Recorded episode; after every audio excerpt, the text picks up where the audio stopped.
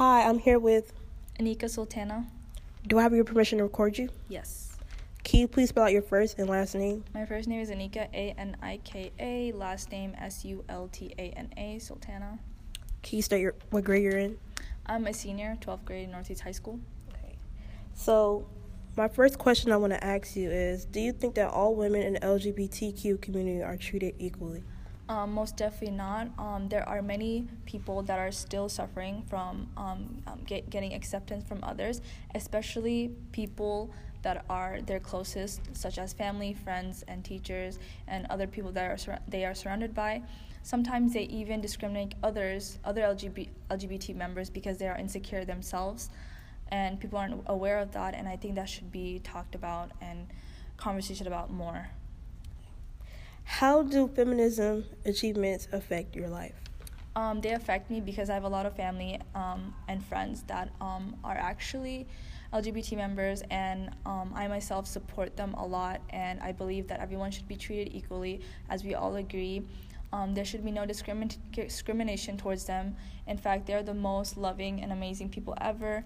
I've experienced many hardships of my friends that are gay, bisexual, and lesbian, but they aren't able to bring themselves out due to their personal insecurities because of how society perceives them as. Okay. How can you encourage women to be acceptable of hair on their secure body parts? For example, in the media you see women who take pictures with their armpit hair out and everything. Mm-hmm. So how can that can encourage women, basically? So basically, social media is a huge issue. It can either make you insecure or fulfill your ideal look. For example, the models and the famous people that they get plastic surgery, people may get encouraged and want to change their bodies because they think that's the ideal look, and they aren't secure about their body, which makes them doubt themselves. However, social media can also impact and encourage self-confidence, such as when people show out their body and all different sizes and how they have hair, and it's okay to have hair throughout your body, regardless of your color, your shape, your skin type, your ethnicity, regardless of any. Nowadays, people are actually looked up to more if you're foreign or if you're multicultural because you are different and unique. However, sometimes people want to be basic and normal when they don't even realize their own individual unique self. Yeah, I agree with you on that because, some men on the media, they say, oh, she has her armpit hair out, she's nasty, that's disgusting, mm-hmm. They just say a lot of mean things about that when it's normal to have hair on your body, Exactly. So. And sometimes other men may think that it's okay, while women don't think it's okay because the rest of the men don't really see them as that. So it's good if when social media opens out to multiple, Yeah. And it's trendy now, Yeah, it's on trendy. Twitter. It's trendy to be yourself and show out your own skin and your shape because it shows that you're different. Not sometimes imperfections are your best features. Exactly. Okay, so what do you think about men who bash feminism? Men who bash feminism are definitely ignorant. They have no respect for others.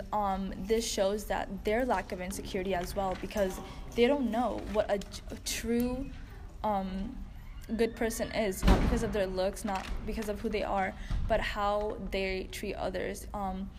Even if you look a certain type of way or you act a certain type of way, your attitude can explain a lot, and men who bash feminism are very uneducated, and they need to be encouraged that is not how to treat society, and they need to change their mindset to be more open-minded and accepting because otherwise you're going to get looked down at because you definitely don't know how to engage yourself with different people and their backgrounds and who they are. You're more discriminative and opinionated to yourself. I also agree with you on that because, for the men that bash feminism, when they have kids, or sons, mm-hmm. they might pass that down to them, that hate down to them. They, you know, they start hating on other females, you know. It's like, it's going to be like generational, you know, hate. Yeah, you're supposed to encourage your children that it's okay to be different, not discriminate them if they themselves are part of LGBT community or whatever. Okay, so how can we encourage little girls to be comfortable in their own skin? For example, you can go. We can help young children, such as females and males, to encourage them to be themselves, such as having lectures and confidence meetings that will make them feel better about themselves. Those who are scared to come out of the closet, they can go to a family counselor in our school and talk to their insecurities about them, because sometimes when you talk to others about your problems, it helps you face them easier, and it also shows that you have other people that understand you and you're not alone. And I think that's very important. It's also important to actually show to others who you actually are, so that you know who to hang around with, because sometimes you may have a friend that are completely against LGBT, and you don't want to be friends with them, and if you still do, you want them to know that it's not okay to have that type of mindset, because they can be like this forever and not be educated.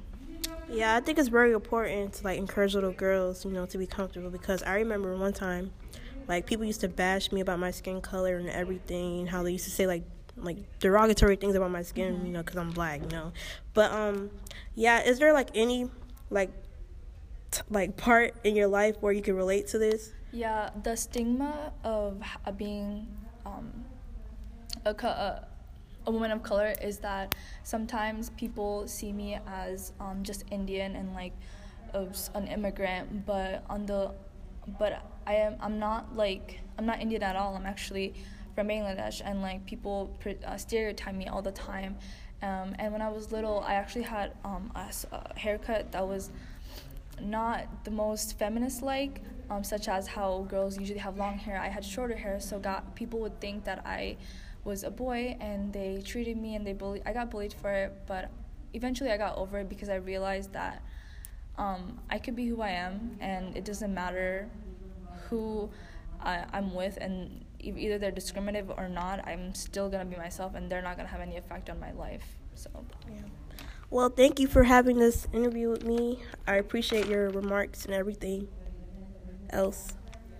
I'm glad to share my experiences and my responses with you. Thank you. Thank you.